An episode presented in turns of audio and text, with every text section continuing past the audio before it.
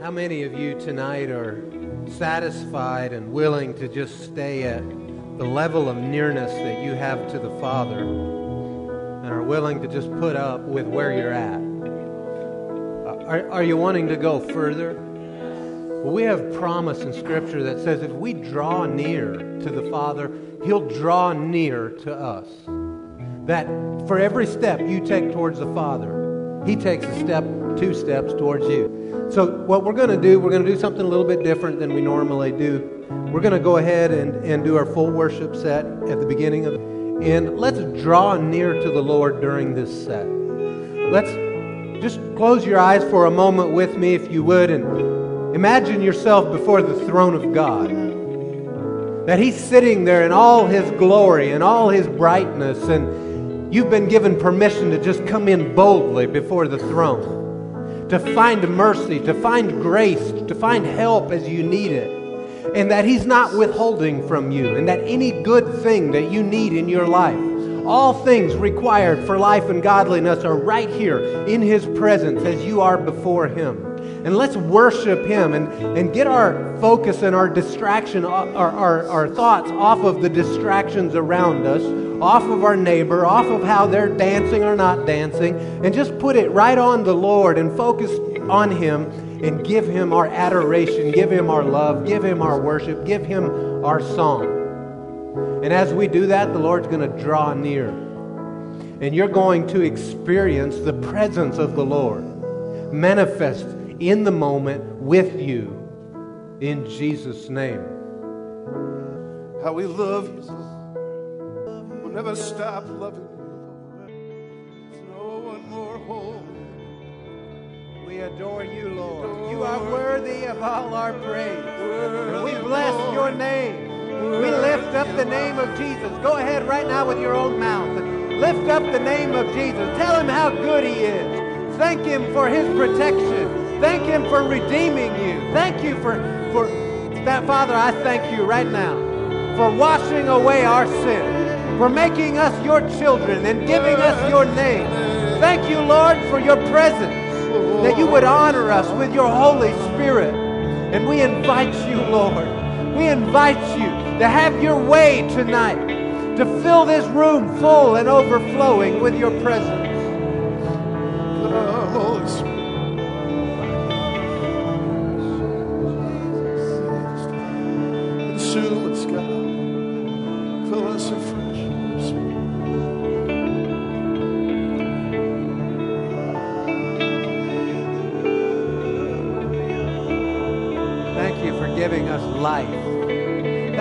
Giving us healing. Thank you for giving us wealth and prosperity. Thank you, Lord, that you have given us life eternal, that you've given us relationship, Father. Thank you for leading us, for guiding us, Father. Thank you for the provisions that you have given into our hands and, and that you have enabled us to do your work and do your will. Thank you, Lord, for opening our eyes to see truth, for opening our ear to hear you clearly.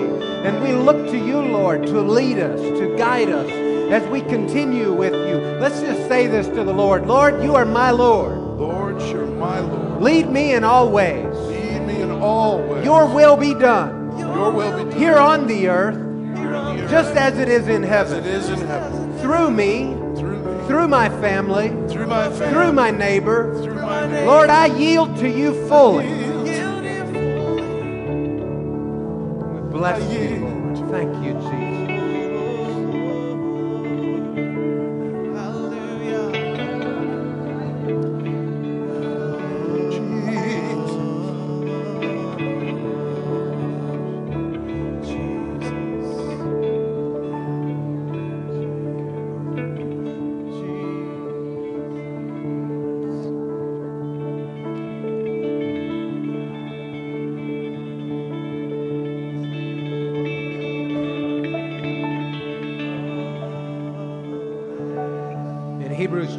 12, it says, Let us lay aside every hindrance and the sin that so easily ensnares us. Let us run with endurance the race that lies before us, keeping our eyes on Jesus, keeping our eyes on Jesus. Let's just say that. Jesus, I keep my eyes on you. Jesus, I keep my eyes on you. He is the pioneer and the perfecter of our faith. The pioneer and the perfecter. He is the founder, the completer. He is the source. Lord, we look to you as our source in everything, in every way. Father, thank you for what you've done here in this house at Church of the Word. Lord, thank you for the freedom that you have brought to us.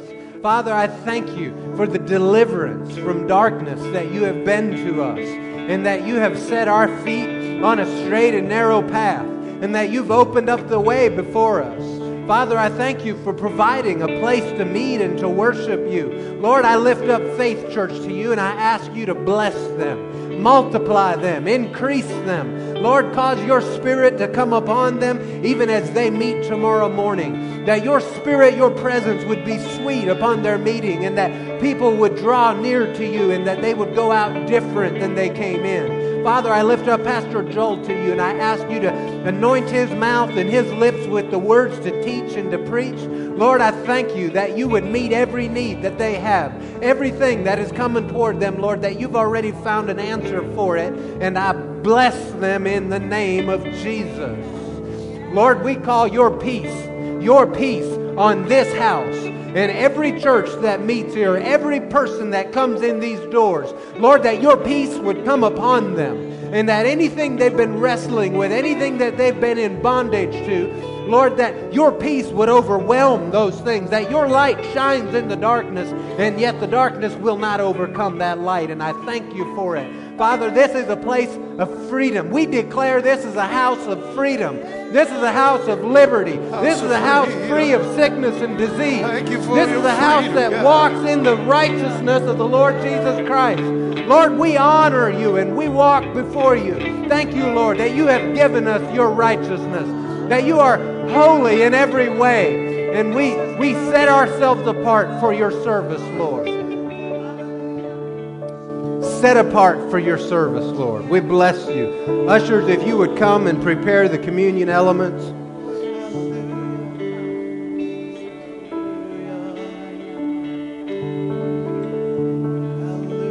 I had a wise teacher once tell me, we're going to take communion here in just a moment. That's not what he told me. But the wise teacher told me, he said, the Old Testament is Jesus concealed, the New Testament is Jesus revealed. Jesus concealed, Jesus revealed. And so the Old Testament is full of types and shadows and symbolic things that point towards the real thing.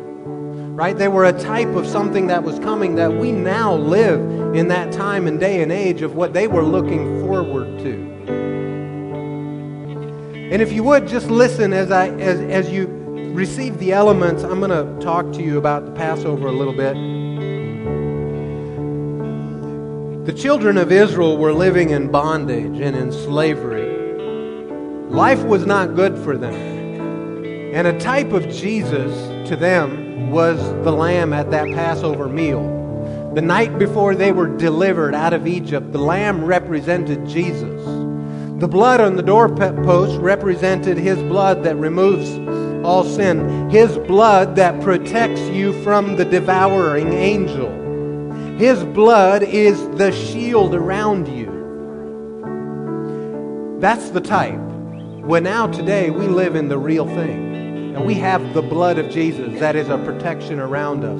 We have the, the, the Lamb of God who takes away the sin of the world, as John the Baptist called it.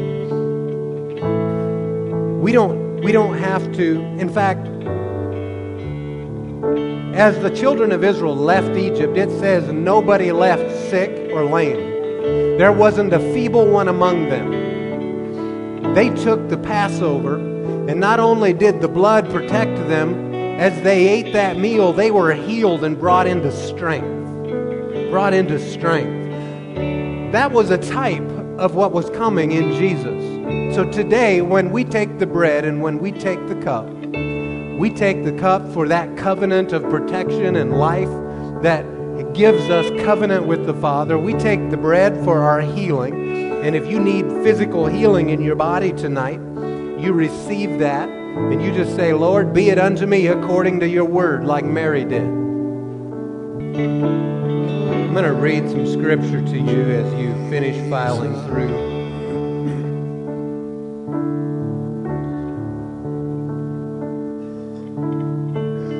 Paul was writing to the Corinthian believers, and in the letter that he wrote, he heard that there was some problems as they celebrated the Lord's Supper. You know, they came together and it was an entire meal, it was a feast. And out of that sprang some problems, and so he brought correction to it. The correction of, of what he taught them isn't what we're going to focus on tonight. What we're going to look at is what he told them to pay attention to. says, When you come together, then, it's not to eat the Lord's Supper, for at the meal each one eats his own supper. So one person is hungry while another gets drunk. Don't you have homes in which to eat and drink, or do you despise the church of God and humiliate those who have nothing? What should I say to you? Should I praise you? I do not praise you in this matter. For I received from the Lord what I also passed on to you. So this was instruction that Paul received from God himself, and he's passing it on. He says, On the night when he was betrayed, the Lord Jesus took bread, and when he had given thanks, broke it. Remember, the broken bread represents the broken body. And in Isaiah, it says that by his wounds we are healed. That's his body, his, the wounds that he suffered. And then he, he gave thanks, knowing what was coming. He gave thanks, he broke it, and said, Take, eat, this is my body, which is broken for you. Let's say that. His body was broken for me. It's broken for me. Do this in remembrance of me. And thank you. I, I wasn't intending that part to be repeated. In the same way, also, he took the cup after supper and said, This cup is the new covenant in my blood. Do this as often as you drink it in remembrance of me. For as often as you eat this bread and drink the cup, you proclaim the Lord's death until he comes. By you taking part of the communion elements tonight, you're saying, The Lord's death, I believe it. His resurrection in the blood, in the broken body, in that it's for me. He goes on and he says, So then, whoever eats the bread or drinks the cup of the Lord in an unworthy manner will be guilty of sin against the body and blood of the Lord. Let a person examine himself, not your neighbor, yourself. In this way, in what way? In an examined way. Let him eat the bread and drink from the cup. For whoever eats and drinks without recognizing the body eats and drinks judgment on himself. This is why many are sick and ill among you, and many have fallen asleep. If we were properly judging ourselves, we would not be judged. So I like how there is the mercies of God are new every morning. And in Hebrews it says that we come to the throne room and we find mercy, that we find grace. Grace is Him helping you. Grace is the blood. Grace is the broken body for your healing. And so if you if you find something in your life uh, when you examine yourself and you say, "Well, I'm not worthy," it's easy to become worthy. Here's how you do it. You say, "Jesus, I believe and receive all that you've done for me is for me." That all my sin is under the blood. All my mess ups, all my screw ups, they're under the blood and that your blood makes me righteous and whole. And now you stand worthy. So it's real simple. Let's, let's just present ourselves before the Lord. Father, I present, we present ourselves before you. And we thank you, Father, for the blood of Jesus that cleanses us from all sin, all unrighteousness. Lord, I thank you that you gave us a covenant of wholeness, a covenant of oneness with you, a covenant of heaven upon earth. And Lord, we bless you for this. Lord, I thank you that you allowed your body to be broken for our healing, and that by his wounds we are healed here tonight. And we receive your divine touch of healing in every cell of our bodies in this room tonight in Jesus' name. Go ahead and take the, take the bread.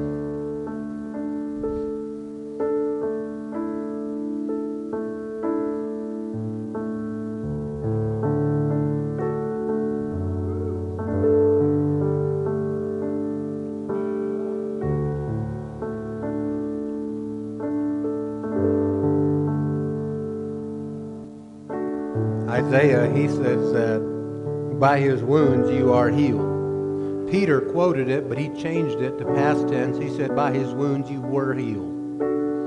Your healing is dated at the cross.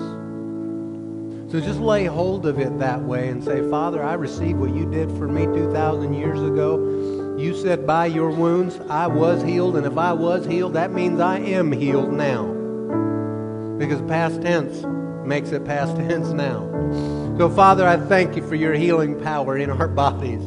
That you dated our healing back there at the cross, and that you're not sitting in heaven, Father, deciding whether or not you should heal us. You've already paid the price for it, and we receive it in faith gladly, and we rejoice in your health, in your strength, in your divine power in the cells of our body tonight. In Jesus' name. You renew our youth like the eagle. Let's take the cup.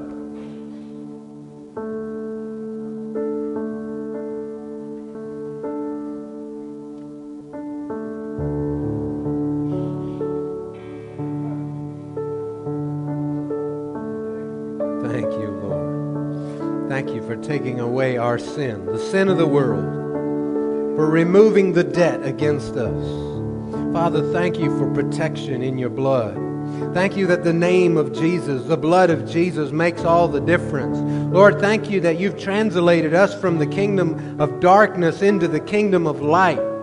Lord, I bless you for this. We rejoice in it. And we say, Thank you, Lord. Just go ahead and thank Him with your mouth.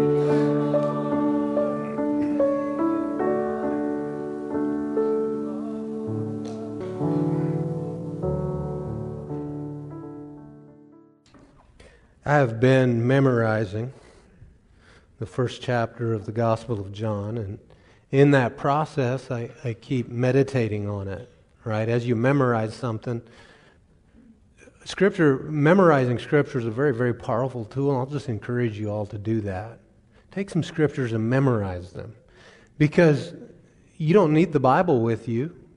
You're driving down the road, you just begin to quote it. You know, yesterday we were flying home from Virginia. Jen and I were in the plane, and I quoted most of the first first book, uh, the first chapter of, of John. Just went through it real slow, letting it soak in, and it's really powerful. The written word coming off of your mouth, out of your mouth, and as you work to memorize it, that causes you to meditate it, and as you're meditating it, light comes in your word, we see light, or by your light, we see more light, is what Scripture says.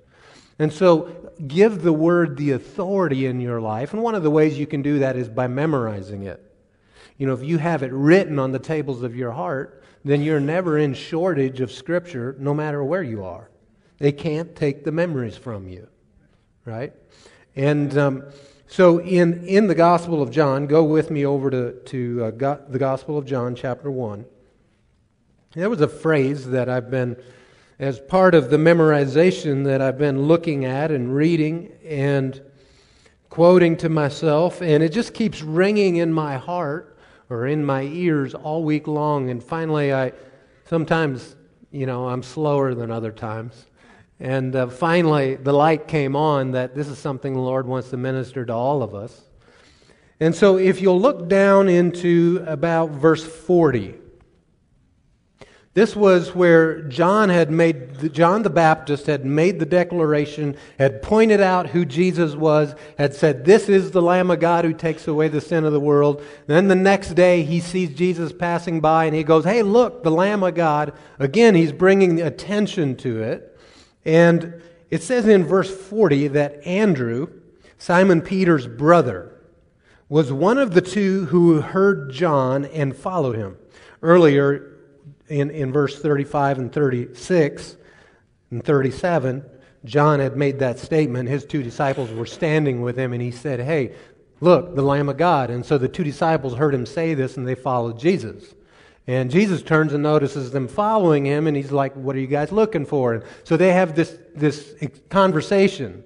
Well, now we're down here to verse 40. Andrew, Simon Peter's brother, was one of the two who heard John and followed him he first found his own brother Simon and told him, We have found the Messiah, which is translated the Christ. And he brought Simon to Jesus. He brought Simon to Jesus. He brought Simon to Jesus. There's nothing greater in this life that you can do than to bring somebody to Jesus. Right out of the gate in this gospel, we have evangelism happening. We have Simon, and notice that it says he did first things first. He went and found his brother. He went and found his family member. And it doesn't say that he just happened across him. No, he had to, must have had to search for him because he found him. That signifies he went and looked. And he finds his brother. And, you know, I don't know if he came kicking and screaming or not, but bottom line is he brought him to Jesus. And immediately something happens the supernatural. There is a word of wisdom and a word of knowledge that takes place as he brings him to Jesus. Jesus, it says, when Jesus saw him, he said, You are Simon, son of John. You will be called Cephas, which is translated Peter. So he had a word of knowledge about who he was and what he's going to be called. So when we bring people to Jesus, when we bring someone to Jesus, we should expect that there is supernatural happenings that are going to take place. I mean, immediately. Look at, let's just keep going here. It says, The next day Jesus decided to leave for Galilee. He found Philip and told him, Follow me. Now, Philip was from Bethsaida, the hometown of Andrew and Peter. Philip found Nathanael and told him. See, here we go again. Philip goes and finds someone now. And notice they have to tell him. Back here, Andrew, it says he went and found his brother Simon and told him. You can't think someone into the gospel. You have to open your mouth. You have to put words to it. You have to tell them the good news. The good news. And so that's what the gospel means is, is good news. And uh, so here Philip found Nathanael and told him, We have found the one Moses wrote about in the law, and so did the prophets. Jesus, the son of Joseph from Nazareth. Can anything good come out of Nazareth? Nathanael asked him. Maybe that's a little bit of how people look at West Virginia from here. Can anything good come from West Virginia? In Missouri, where I grew up, we would have said that about Arkansas, you know. Can anything good come out of Hick, Nazareth? This is what Nathanael's wondering. Philip's response is, Come and see. Come and see. Do you know how easy it is to invite someone to come with you to church? Right? Come with me. Uh, and like uh, Dale was telling us here a couple weeks ago, I will pick you up. You know, offer to pick them up. Invite them to come with you. But don't go thinking that in order for someone to meet Jesus, you have to bring them to church. Certainly bring them to church right? You're here for a reason. It's because you believe that this is a place that honors the Lord and His things are important. So, so you're here. So I'm sure that there's all kinds of people in our county that would love to know about a church like that. And so are you telling people? Are you inviting them? Are you telling them, come and see? Give it a shot. Come and listen to the word. Come and sit in the anointing. Come and see what would happen. You know, last week, um, is your friend here tonight? Yeah. Our barber friends from last week that were here. Are you here tonight? If you're here, wave at me. Okay, so Shane is getting his hair cut, something that I can't do. But he's off somewhere getting a haircut, and he invites his barber and family to come with him to the service. Last week, they came to the service. The entire family gets saved. Come and see, right? Come and see. He brought him to Jesus. Powerful, powerful happenings when you bring someone to Jesus. Now let's go over to Mark chapter 2.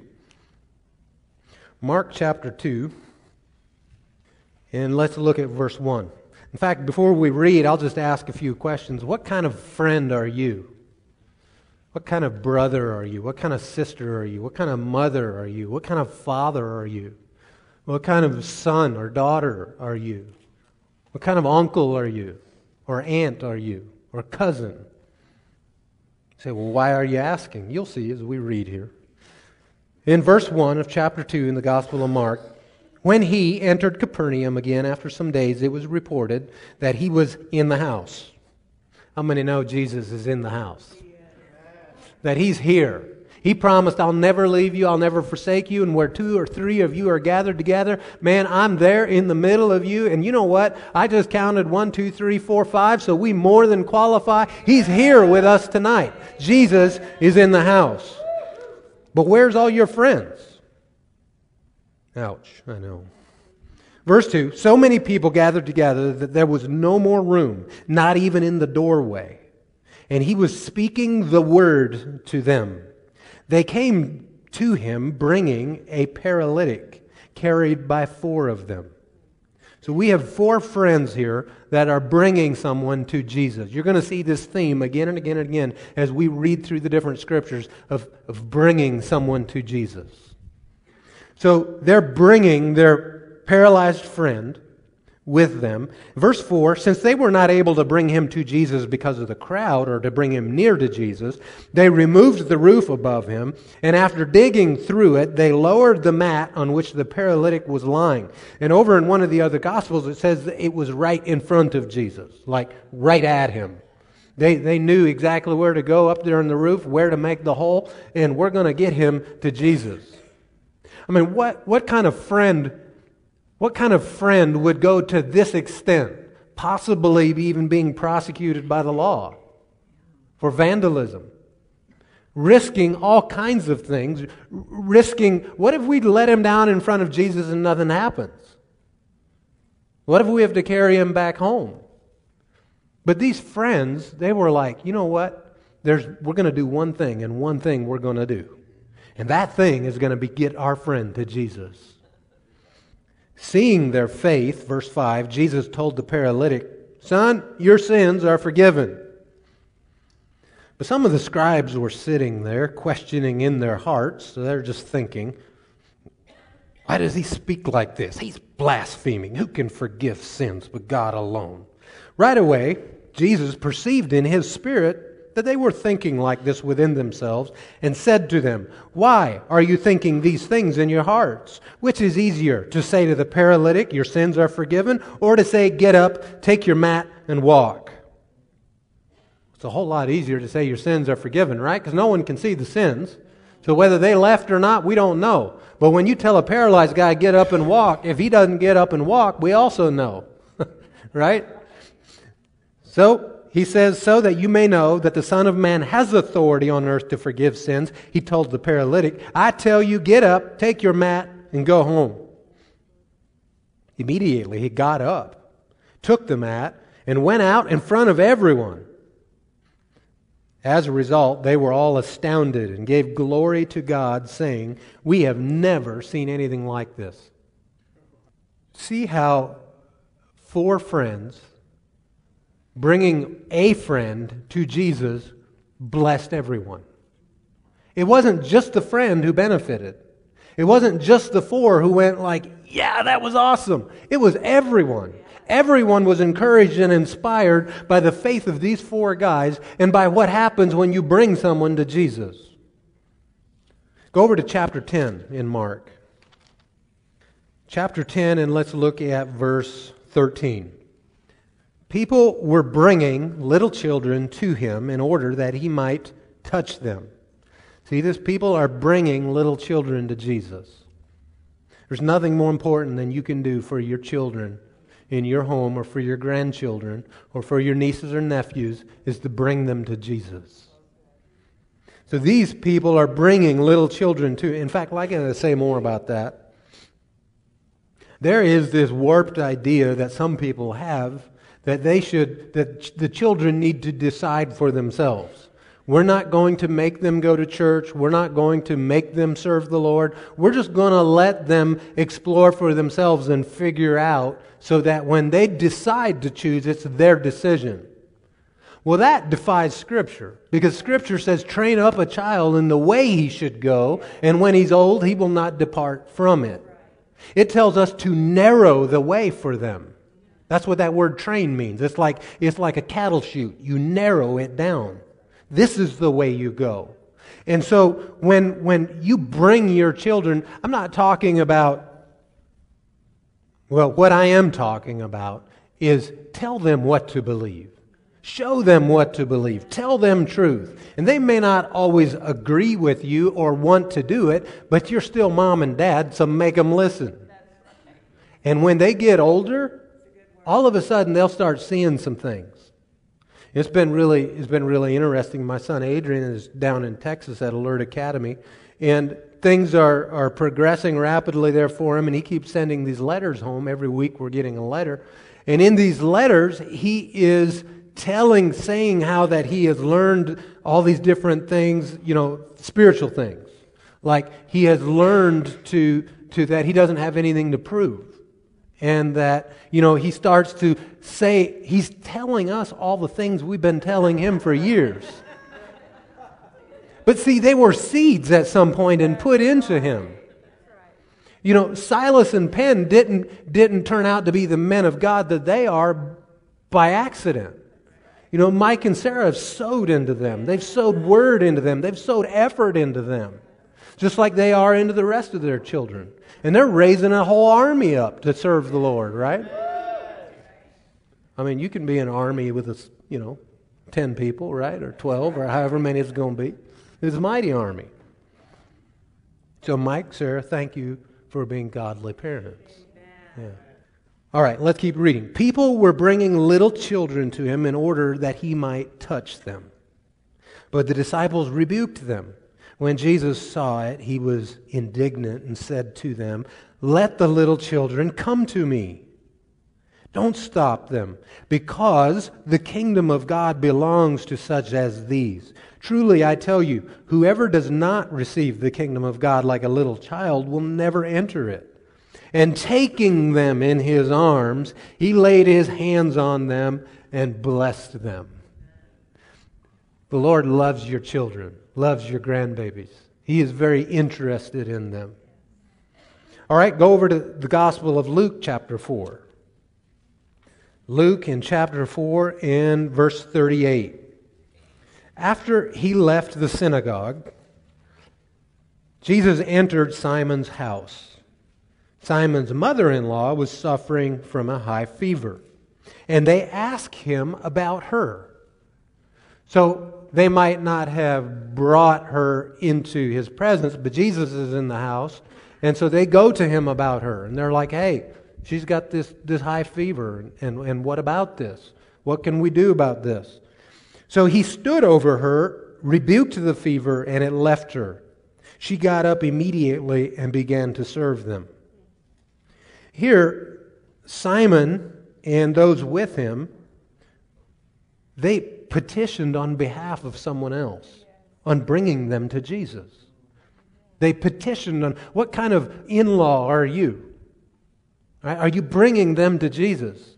And I know Jesus, he, he said that you're, a prophet's not without honor except in his own family and in his own hometown. And that's true for most, most professions. You're not a professional until people don't know you.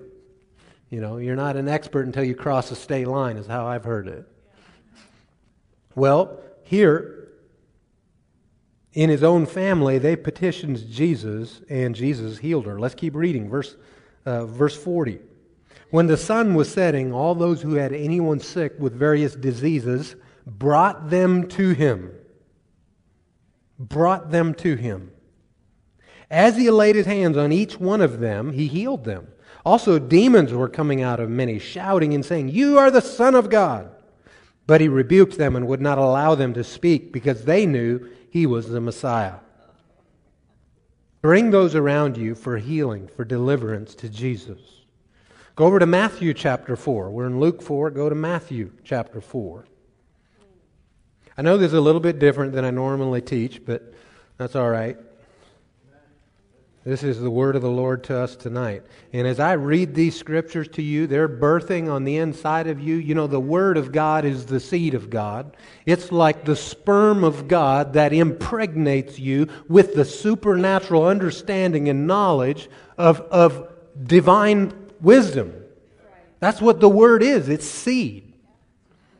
Some of you are laughing at me, but that's how it is. Matthew 4, look at verse 23.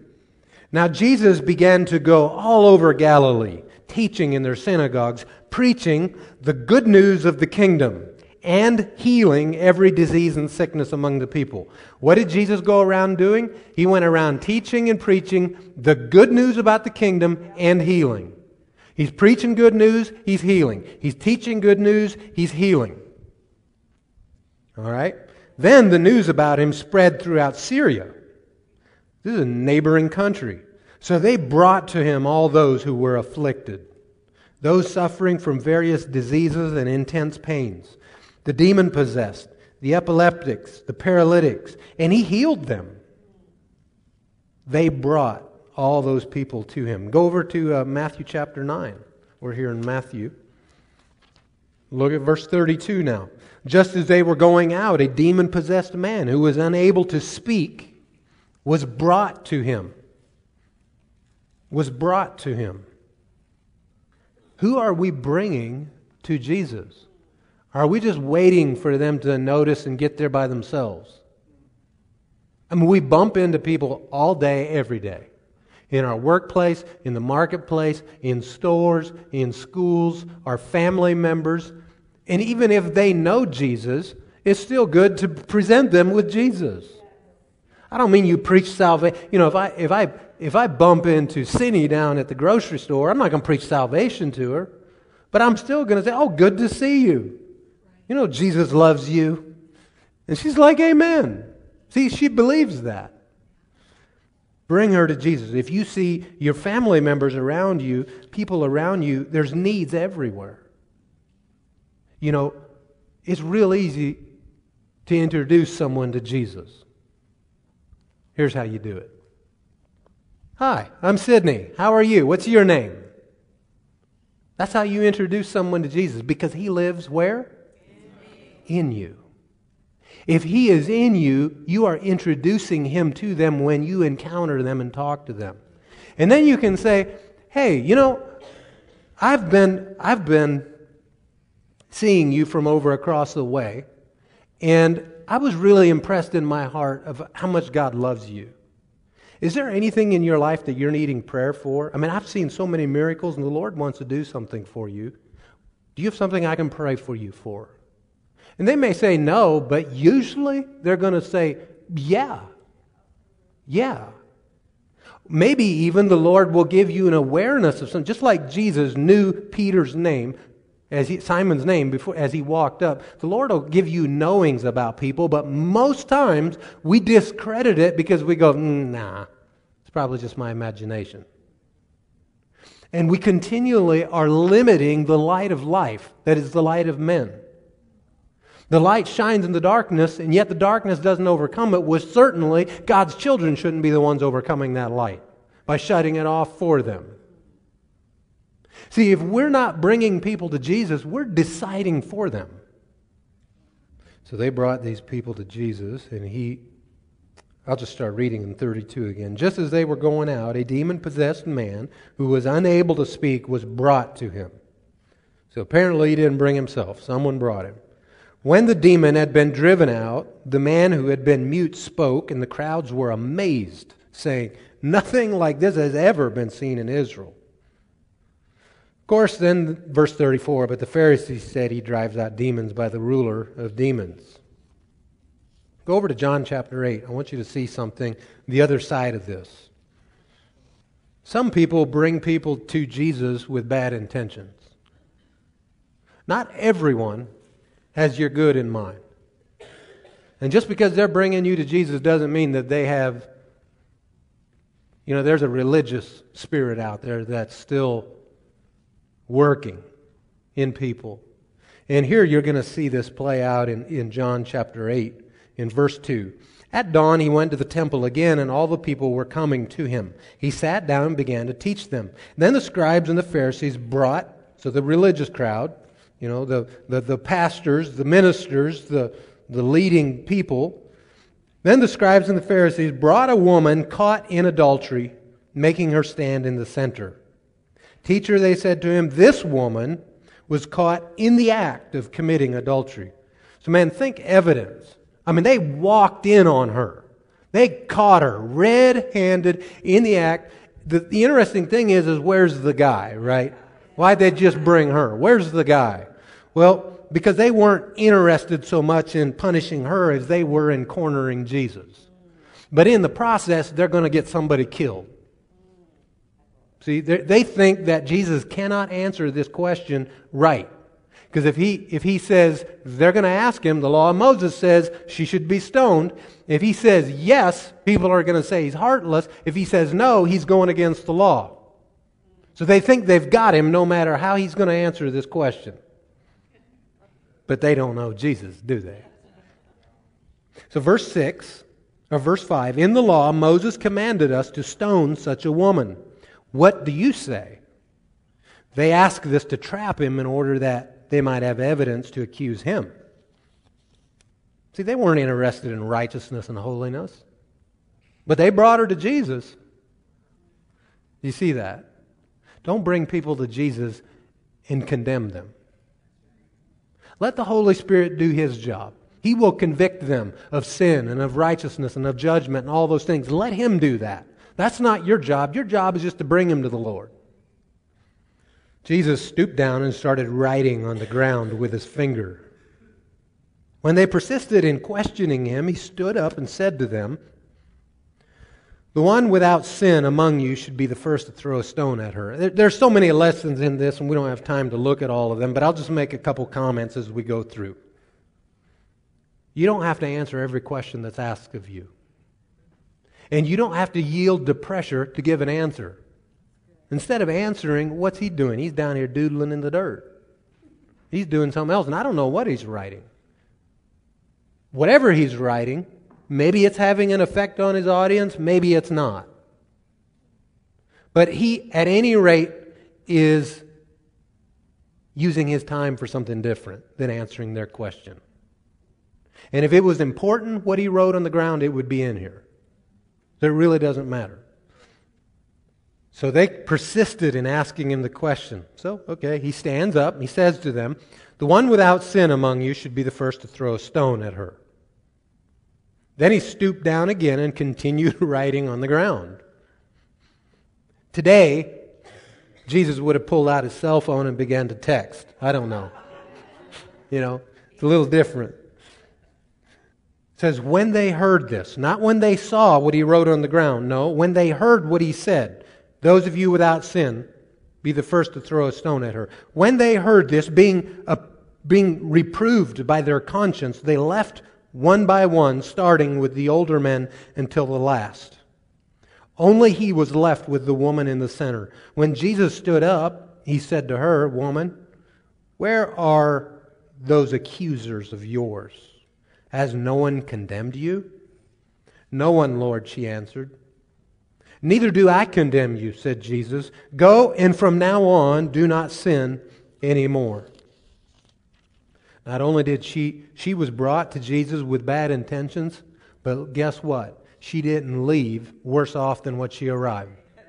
She left forgiven, she left not condemned, and with a new lease on life. Even if someone has a bad intention and tries to clobber you over the head with Jesus, you understand that Jesus is in love with you too. And you just pay no attention to, to the, them and their accusations. All right, go over to Luke chapter 9. We'll go to several more scriptures and then we'll bring the plane into land.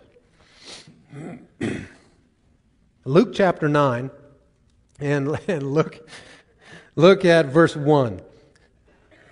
So now this is directions to the disciples, to the 12, but I want you to notice what he tells them to do.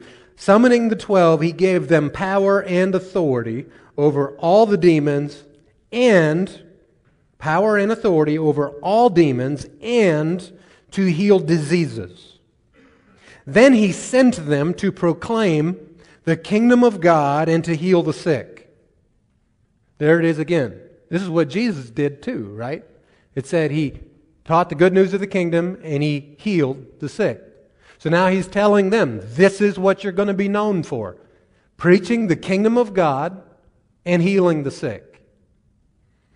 Is that what we're known for?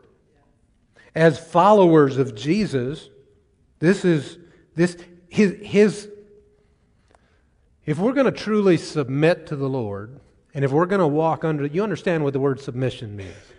Sub, it's a two part word. Sub means under. Submission, under the mission. What is the mission that was given to the church? You know, in the Great Commission, he, he started there to go into all the world to preach, teach, baptize, make disciples. That's our commission. It's not the great suggestion, it's a great commission. If we're going to submit to that, then the thing that we'll be known for is to carry on his mission, which is stated right here preach the good news of the kingdom and heal the sick. Go over to Matthew 5. And we'll kind of end where we started in Matthew 5, in verse 13. You are the salt of the earth. But if the salt should lose its taste, how can it be made salty? It's no longer good for anything but to be thrown out and trampled under people's feet. You, so what was the statement in verse 13? You are the salt of the earth. Look at your neighbor and say, You are the salt of the earth. All right, verse 14. Now he says, You are the light of the world. Tell your neighbor, You are the light of the world. A city situated on a hill cannot be hidden. No one lights a lamp and puts it under a basket, but rather on a lampstand, and it gives light for all who are in the house. Your light isn't meant to be hidden. The light that is in you, the light that is the light of men, that shines in the darkness and the darkness does not overcome it, that light in you is meant to be seen. It is meant to be on display. It is meant to be a spectacle. Jesus, our example in this way, was extremely famous. Why? Because he was doing that. His light was on display, and that caused his, him to become very, very famous. And he would go off and he would get alone with the Lord, and, and he, he tried to get away from the crowd sometimes, right? But yet, it was in those alone times, in that secret place, where he was getting the direction on what he was supposed to do from the Father. He said, I don't do anything. I don't, I don't do anything I don't see the Father do, and I don't say anything I don't hear him say. Verse 14, you are the light of the world, all right? So you give light to all who are in the house, all who are around you. If, if you are going to bring people to Jesus, let's say it a different way, if Jesus, if the light is in you, and if you have any kind of interaction with them, you are, you just brought Jesus to them in verse 16, in the same way, let your light, whose light? Say, my light. It's yours because the Christ, the anointed one, the Spirit of Christ, is in you. And your spirit has been born again with the DNA of God. And so you have divine DNA on the inside of you in your spirit being. And so the Spirit of Christ comes and lives within you. And so now that light is also your light, but we know the source of it. It is the Father. It says, In the same way, let your light shine before others. Why would I do that? Well, I'm glad you asked, Jesus said. And he answered, So that they may see your good works and give glory to your Father in heaven. Our good works are supposed to be seen, they're supposed to be known. And the main reason they're not seen and they're not known is because we're simply not bringing people to Jesus. Because we're, we've got other things to do and we're busy. And I talked to them one time before. And because they look like they're busy. And, and, they're, and sure, be sensitive to the Spirit of the Lord. He's not going to have you talk to everyone. But let's just stop overriding that prompting on the inside. And just go with it. Each time it comes up, just go with it and watch what begins to happen. And you're going to see the people around them and everyone glorified the Lord. And you'll see the supernatural begin to happen and the words of knowledge and wisdom and the gifts of healing flowing and, and miracles happening and all the different, the discerning of spirits and people being set free. I mean, one of the marks, if you look in Mark 16, of believers is supposed to be casting out demons right? They don't have, they, there's nothing they have on you.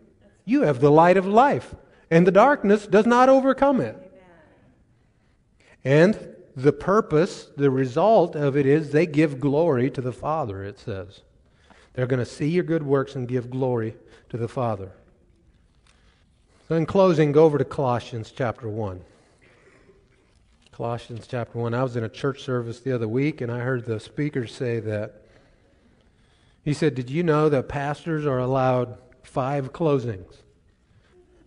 He said, Yeah, five closings. And I'm sitting there thinking, What? I've been ripped off this whole time. no, we'll stay with the normal one. Let's go to Colossians chapter 1 and look at verse 25. Paul, Paul is writing this to the believers, um, to a bunch of believers that he actually had not met. And so, sight unseen, he's writing this letter to them. In verse 25, he says, I have become its servant. He's talking about the gospel of Christ. I have become its servant according to God's commission that was given to me for you to make the word of God fully known. The mystery hidden for ages and generations, but now revealed to his saints. So the mystery of the gospel is now revealed to his saints. Verse 27 God wanted to make known among the Gentiles, that's you and I, make known. Someone say known. So it should be known. He wanted to make known among the Gentiles the glorious wealth of this mystery, which is da da da da Christ in you, the hope of glory. Christ in you. Christ in you, the hope of glory. Not hope, hope as in wishfulness, but confident expectation. That's what Bible hope is. Hope that leads you into faith. It's an expectation. You know, today they, they were the ladies were baking cookies at our house, and I began to smell cookies baking, and I suddenly have this confident anticipation rising up on the inside of me that I'm going to get to taste some cookies soon. Right? That's a confident expectation of partaking in something. Well, Christ in you, the confident expectation of glory. And what did we just read in Matthew 5? What gives him glory? When your works shine before men so that they may see them and give glory to your Father in heaven. So, Christ in you, the hope of glory, as you encounter people, as you put people in contact with Christ, He is glorified, and you should have this confident expectation of Him being glorified in that encounter. The Lord's going to do something. Let's just tell them hey, do you know that God loves you and has a plan for your life? Is there anything in your life that you need change? Because I know a God who brings change, and we, I can pray right now, and He'll bring change to this. Stand up with me if you would. John, would you come and, and lead us again in the song that you opened up with? The song about when you walk into the room. But I want you to hear it a little bit differently, maybe, than that you sang it the first time we sang it tonight. When you walk into the room, meaning when you walk into the room because Christ in you is now present. And to look to Him and be confident in the supernatural divine presence of God to be with you and flow through you and work in and through you. Sorry I didn't give you more notice, John. It's all right. Take your time. yeah, yeah. We can have the plane land. We can come in for landing. Oh, we do have a plane, don't we? That's plain wild. All right, let's pray and let's, let's present ourselves to the Lord and let's ask Him to help us in this, to give us, well, I'm going to ask the Lord for boldness. I'm going to ask Him to lead us, give us sensitivity in the Spirit, to know those people that we should talk to, to help Him or, to be the hands and feet of Jesus, just to put it simply. And when I'm done praying, when you say amen, amen means so be it. It means you're in agreement and you want that, you're agreeing with that prayer for your life. Father, we present ourselves to you right here tonight, and I thank you, Lord, that you hear us and that you are present with us. Father, our desire is to be like you, to be pleasing to you in every way, in all that we say, in all that we do, in all of our actions.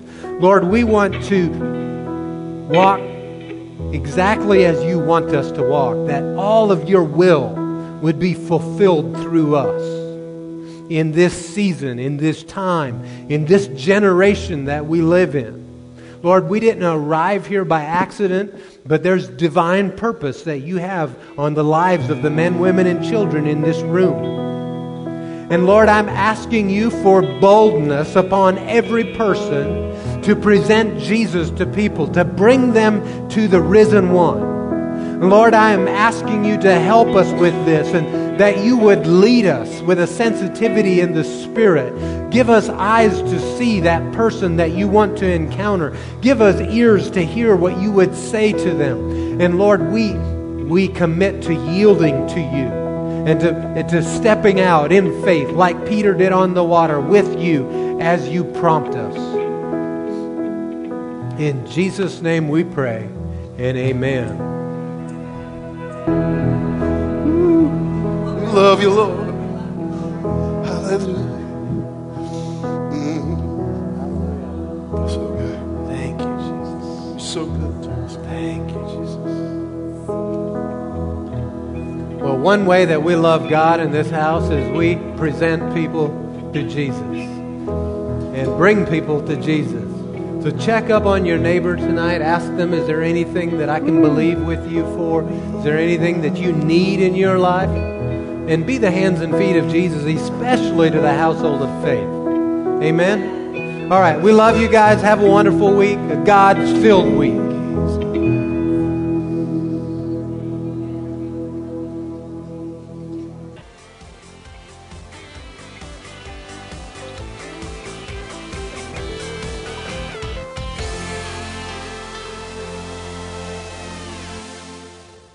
Everyone. Welcome to Church of the Word International. So glad to have you all here tonight. Thank you so much for coming. I'd like to encourage you in our worship time, which is the whole time we're here, in the book of Psalms. Love the book of Psalms. And in Psalms 148, there's no prayer, there's no supplication. All it is is a magnificent command to exalt and magnify our Creator. God created everything, and everything began with Him creating. So in Psalms 148, it says, Praise the Lord from the heaven, praise Him from the heights, praise Him, all the angels, praise Him, all the hosts, praise Him, sun and moon, praise Him, all the stars of light. Praise him, you heavens of heavens, and you waters above the heavens. Let them praise the name of the Lord, for he commanded and they were created. He also established them forever and ever. He made a decree which shall not pass away. Praise the Lord from the earth, you great sea creatures and all the depths, fire and hail. Listen to this list that he expects to praise him. Fire and hail, snow and clouds, stormy winds fulfilling his word, mountains and all the hills, fruitful trees and all cedars, beast and all cattle, creeping things. Creeping things are to praise the Lord, and flying fowls, kings of the earth and all the peoples, prince and all the judges of the earth, both young men and maidens, old men and children. He doesn't leave anybody out or anything out. Did you hear that list? Let them praise the name of the Lord, for his name alone is exalted. His glory is above the earth and heaven, and he has exalted the horn of his people, the praise of all his saints. Glory to God, a people near to him. So I think he covered everything. Wouldn't you say? Let's stand together tonight, family, and, and let's lift our hearts and our voices, and let's join with the angels and the sun and the moon and the clapping trees and the mountains and the hills and everything He created. Let's stand together and praise our awesome Father, our Creator, Jesus, our King, and our Lord and Savior. They're worthy of it. Amen. Just lift our hands. You're worthy of it. You're worthy of it. Yeah. Glory and honor is yours,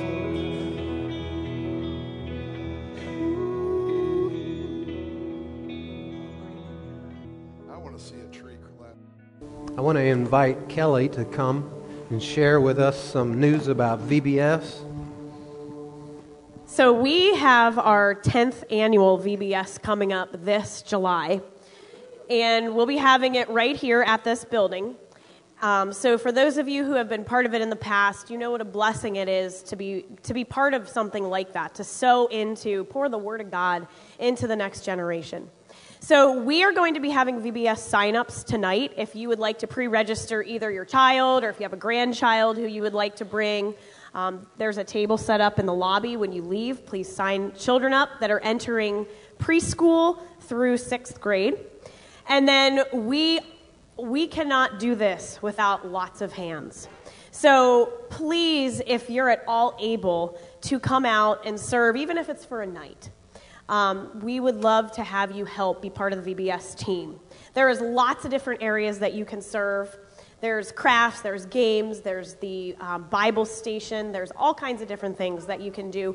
And if you can't come physically, if you would like to still be a part, you can donate something.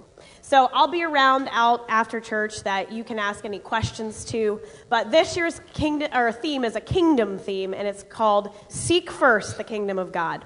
And so we have had many, over the years of VBS, we have had many children um, get saved and, and filled with the Holy Spirit, speaking in tongues, get baptized. So it is quite a week that is really something awesome to be a part of. So we will be having this on July 17th through the 20th, and it's in the evening. So if you work during the day, you can still be a part of the team. And we start at 6 p.m. and we end by 8:45 each night.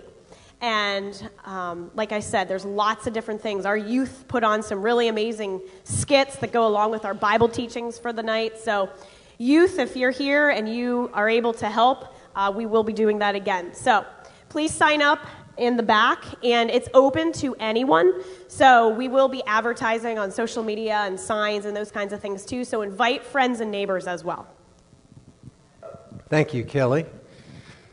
VBS has always been a huge part of what we do here, what the Lord is doing. You know, the children, let the children come unto me, is what Jesus said. In fact, that's going to be a verse we read uh, later tonight in the sermon. So maybe I'll just stop right there before I start to preach. Welcome home, Eric. Amen. All the way back from Kurdistan, Iraq.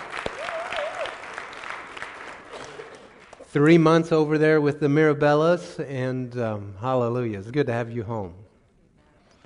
All right, let's uh, send the children to their classes, the teachers to their classes, and while they're going, I invite you to love on each other. If you find a guest here tonight, go introduce yourself, make them feel welcome. Well, good evening again to you all. Everyone doing all right? Glad to be in the house of the Lord tonight. I trust that you're here because you love Him and you love His Word. Amen. Well, we'd like to welcome you here. If this is your very first time to Church of the Word, can you just raise your hand so we can clap for you, welcome you, acknowledge you? Right over here, some. Thank you for coming out tonight. We trust you'll be blessed and uh, encouraged. uh, ushers, I think we have information cards. If you want to fill them out and put them in the offering basket, you may. Um, it's up to you, but we appreciate you coming out tonight. All right, if you need an envelope for your cash giving, you can raise your hand and the ushers will bring you one. If you're giving by credit card, do fill out all of the blanks. And if you're giving by check, you can just make it out to CWI. How many know the Lord is worthy of our honor? He's worthy of our worship. And you know, He desires that from us. Why don't you go ahead and turn over to Malachi and also flip over to Psalms. Put a finger in Psalms 128 and Malachi chapter 1. If you read the book of Malachi, you'll see that, that God desires his children to bring honor to him, to honor him, to fear his name. And it says here in Malachi chapter 1, verse 6, it says, A son honors his father. Well, is the Lord a father? You know, he's a good father. He's a real good father. A son honors his father. This is the Lord talking. And a slave his master. Is he your master? Or, or are you your own Lord, your own master? No, he, he's our master. He's a good and a kind master. A son honors his father, and a slave his master. If I am a father, where is the honor due me? If I am a master, where is the respect due me? See, it's due him, says the Lord Almighty. It is you priests who show contempt for my name. But you ask, How have we shown contempt for your name? By offering defiled food on my altar. But you ask, How have we defiled you? By saying that the Lord's table is contemptible. When you offer blind animals for sacrifice, is that not wrong? When you sacrifice lame or diseased animals, is that not wrong? Try offering them to your governor. Would he be pleased with you? Would he accept you? says the Lord Almighty. See, God's talking here. And so they weren't bringing in the first, they weren't bringing in the best. They were bringing in what was going to be dead by Thursday. Why, why give something that's good? Well, this is old and used and worn out. Let's, you know, toss. No, that's not honor. You, um, I'm not going to take the time to read this whole book, but if you read the whole book, you would really get a, the spirit of honor that the Lord is speaking of here. It says in, in verse 11 says, "My name will be great among the nations, from where the sun rises to where it sets. In every place, incense and pure offerings will be brought to me, because my name will be great among the nations," says the Lord Almighty. And then he talks some more about the way they're uh, dishonoring him and the way they're bringing offerings and what they're bringing. And he says in verse 14, the last sentence of this chapter, he says, For I am a great king, says the Lord Almighty. He's a great king. He's worthy of all that we could bring him. He is worthy of it all. He says, I'm a great king, and my name is to be feared among the nations. So, and this is all in the context of the offerings. Whether, whether you, um, showed contempt for the Lord or demonstrated honor for the Lord. It was in, in the offerings. You know, if I say, "Oh, I fear the Lord. He's yeah, he's he's my Lord. He's my master, and I have great reverence for him, yet I don't give him anything of value. You know, no importance is placed on his work, on his things. You know, all of my things are always coming first. I'm being dishonest with myself if that's, if that's what I were to do. And if you want to, in your own time, read the book of Malachi, you will see this that how we handle our money and our possessions has a way of just revealing who and what we worship. There, there's this connection thing there. You know, Scripture says that where you put your treasure, there your heart will be also. See, God wants our heart. That's, that, that's what he wants. He wants our heart. So we give him our tithes, we give him our offerings from a heart that loves him, that wants to honor him and exalt him. But I felt like I was to bring this out also. See, God wants us to understand that when we fear his name, when we honor him, that we're blessed. He wants us to know this. So I want you to see this in Psalms 128. It says this, as blessed are all who fear the Lord who walk in obedience to him. That's one way you demonstrate you fear the Lord, is obeying him. You will eat the fruit of your labor. Blessings and prosperity will be yours. See, it's a byproduct of it. You fear the name of the Lord, you obey him. This is the byproduct of it. it says, Your wife, verse 3, your wife will be like a fruitful vine within your house. Now, that, of course, means, well, think about a, a fruitful vine. Okay? It's not one that's withered and dried up and not producing anything. So, yeah, she's going to bear children and all too. That's being bearing fruit, but she is thriving. She's got the nutrients and uh, the um, care needed to produce good things. Your children, likewise, will be like olive shoots around your table. See, this is the byproduct of the person who fears the Lord. It affects those around you. They're going to thrive and um, flourish. It says, Yes, this will be the blessing for the man who fears the Lord. May the Lord bless you from Zion. May you see the prosperity of Jerusalem all the days of your life. May you live to see your children's children. Peace be on Israel. See, yes, we, we bring our tithes, we bring our offerings because we love the Lord and because, He's worthy to be exalted. He's worthy of our honor, but He wants us to also know He wants to bless us. This is the byproduct of walking in the fear of the Lord. Long life, peace, prosperity, goodness. Goodness. Let's thank Him for His goodness to us. Take a hold of your tithes and let's pray. Father, we just exalt you tonight and we thank you for your goodness. Lord, I thank you for your favor on this church. I thank you for your favor and your protection and your blessing on Church of the Word International. And Father, we just magnify you. You're worthy. You are so worthy of it all. All that we could bring, all that we could do for you, you're worthy of it. And we're just grateful to be your children. We're grateful to be here tonight. We are grateful for the increase you've poured out on us so that we are able to tithe. So we thank you for the blessing and the protection of the tither that you've promised in Jesus' name and amen. And the ushers can pass the baskets and the people will give to the Lord. All right, you can take out your bulletin and look at some things happening. Um, there's going to be a baptism taking place later this month.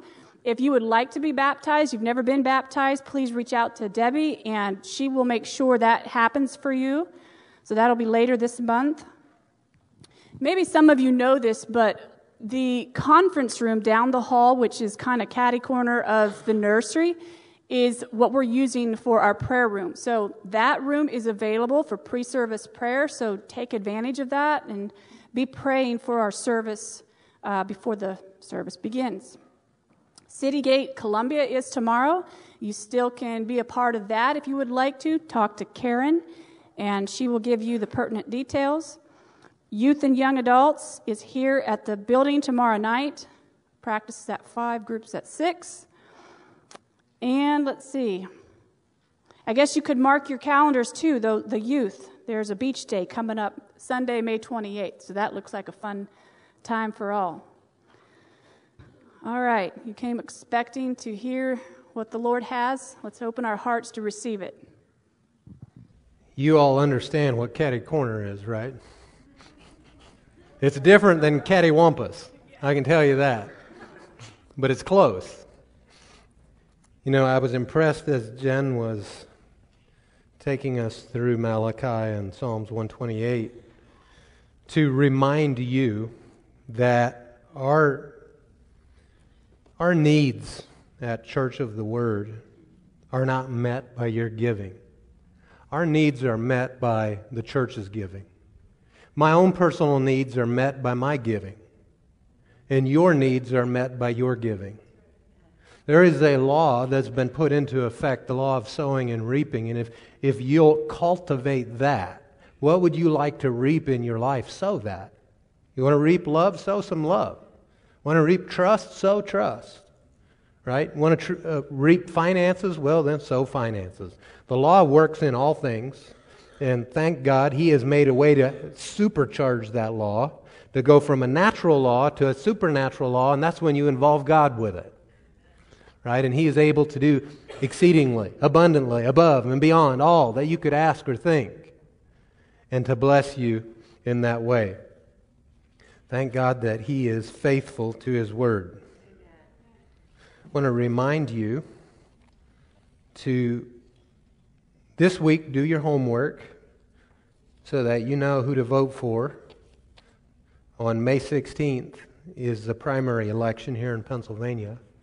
And so you've got one week to do your studying and to see who is the right person for the job. And um, part of the reason that we're in the trouble we're in as a nation is because too often the believers have abdicated that job off to someone else, especially in the primaries.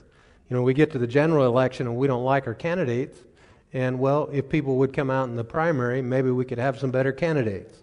So the primary is just as important as a general election. So come out and um, make sure that you do your responsibility for our nation, and that is to vote. That's like the that's like the entry level, most base level responsibility is voting.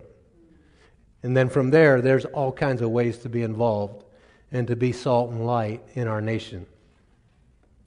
One of the ways, one of the people that, that I, I've known for a short time now, um, several months, I guess, that has been a salt and light in our nation, in, in our local community, uh, especially Lancaster uh, County, is, is Rachel Snyder.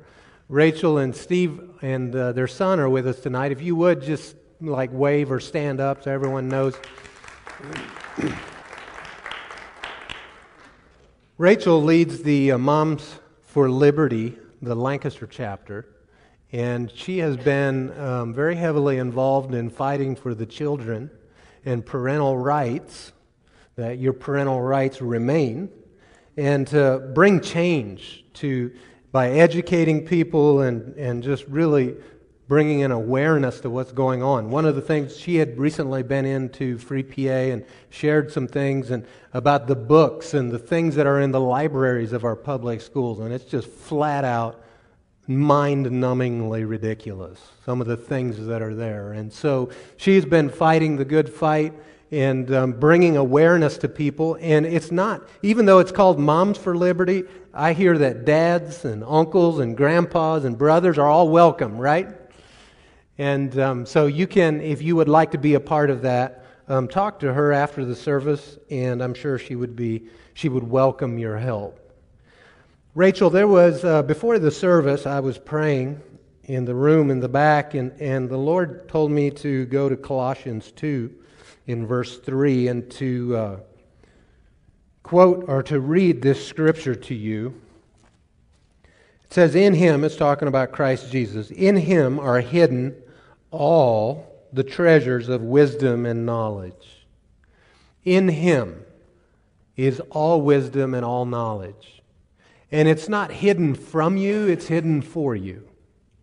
And so as you lead that work and as you as you are the tip of the spear in that way, put your pressure on the Lord for his wisdom and his understanding and I know that you've been doing that, but I want to encourage you in that. In fact, let's pray for you right now. If you're, if you were to stretch out your hands to the Lord and, and to them, Father, I lift up Rachel to you right now, and I ask for your divine wisdom and knowledge to flow into her and through her in her efforts, Lord, that you would bring clarity of purpose and thought, and that she would know exactly what to do and what not to do, that the knowing of it will just be there at the moment that she needs it. I thank you for you for it, Lord. I thank you that you said these things things are hidden in Christ, that they are hidden for us and not from us. So, Lord, we call upon that wisdom to be birthed in her and in those that are surrounding her in Jesus' name and amen. and while we're doing that, Eric, why don't you come up here? And Kevin, you too. And um, I saw I saw that the Lord wanted to, to say some things to you. And um, so we're just going to pray and give the Lord a moment to do that.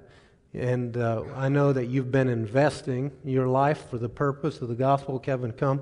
I want you to lay hands on him and let's just pray. And uh, if the Lord gives you something, speak it out over him. Father, I thank you for your spirit of truth. Thank you, Lord, that you've brought Eric back home to us, that you've worked through him. Lord, thank you that the plan isn't over. Thank you, Lord.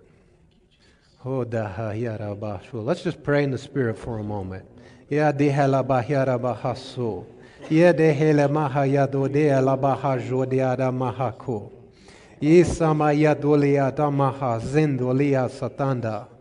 Thank you, Lord. Eric, the desires that He's placed in your heart, they're from Him. They're going to be fulfilled.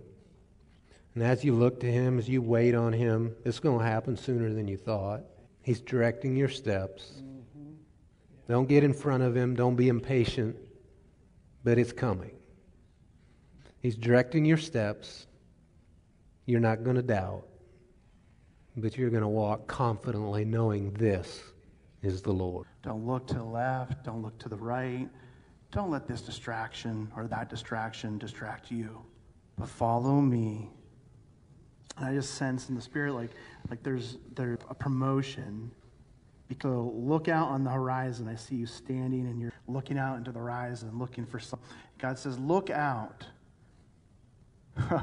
look out into the fields, and they're white with harvest. So there's more to come. There's more to come. All right, well, hallelujah. We're going to look to the future, and there's good things in store for you. Yeah, amen.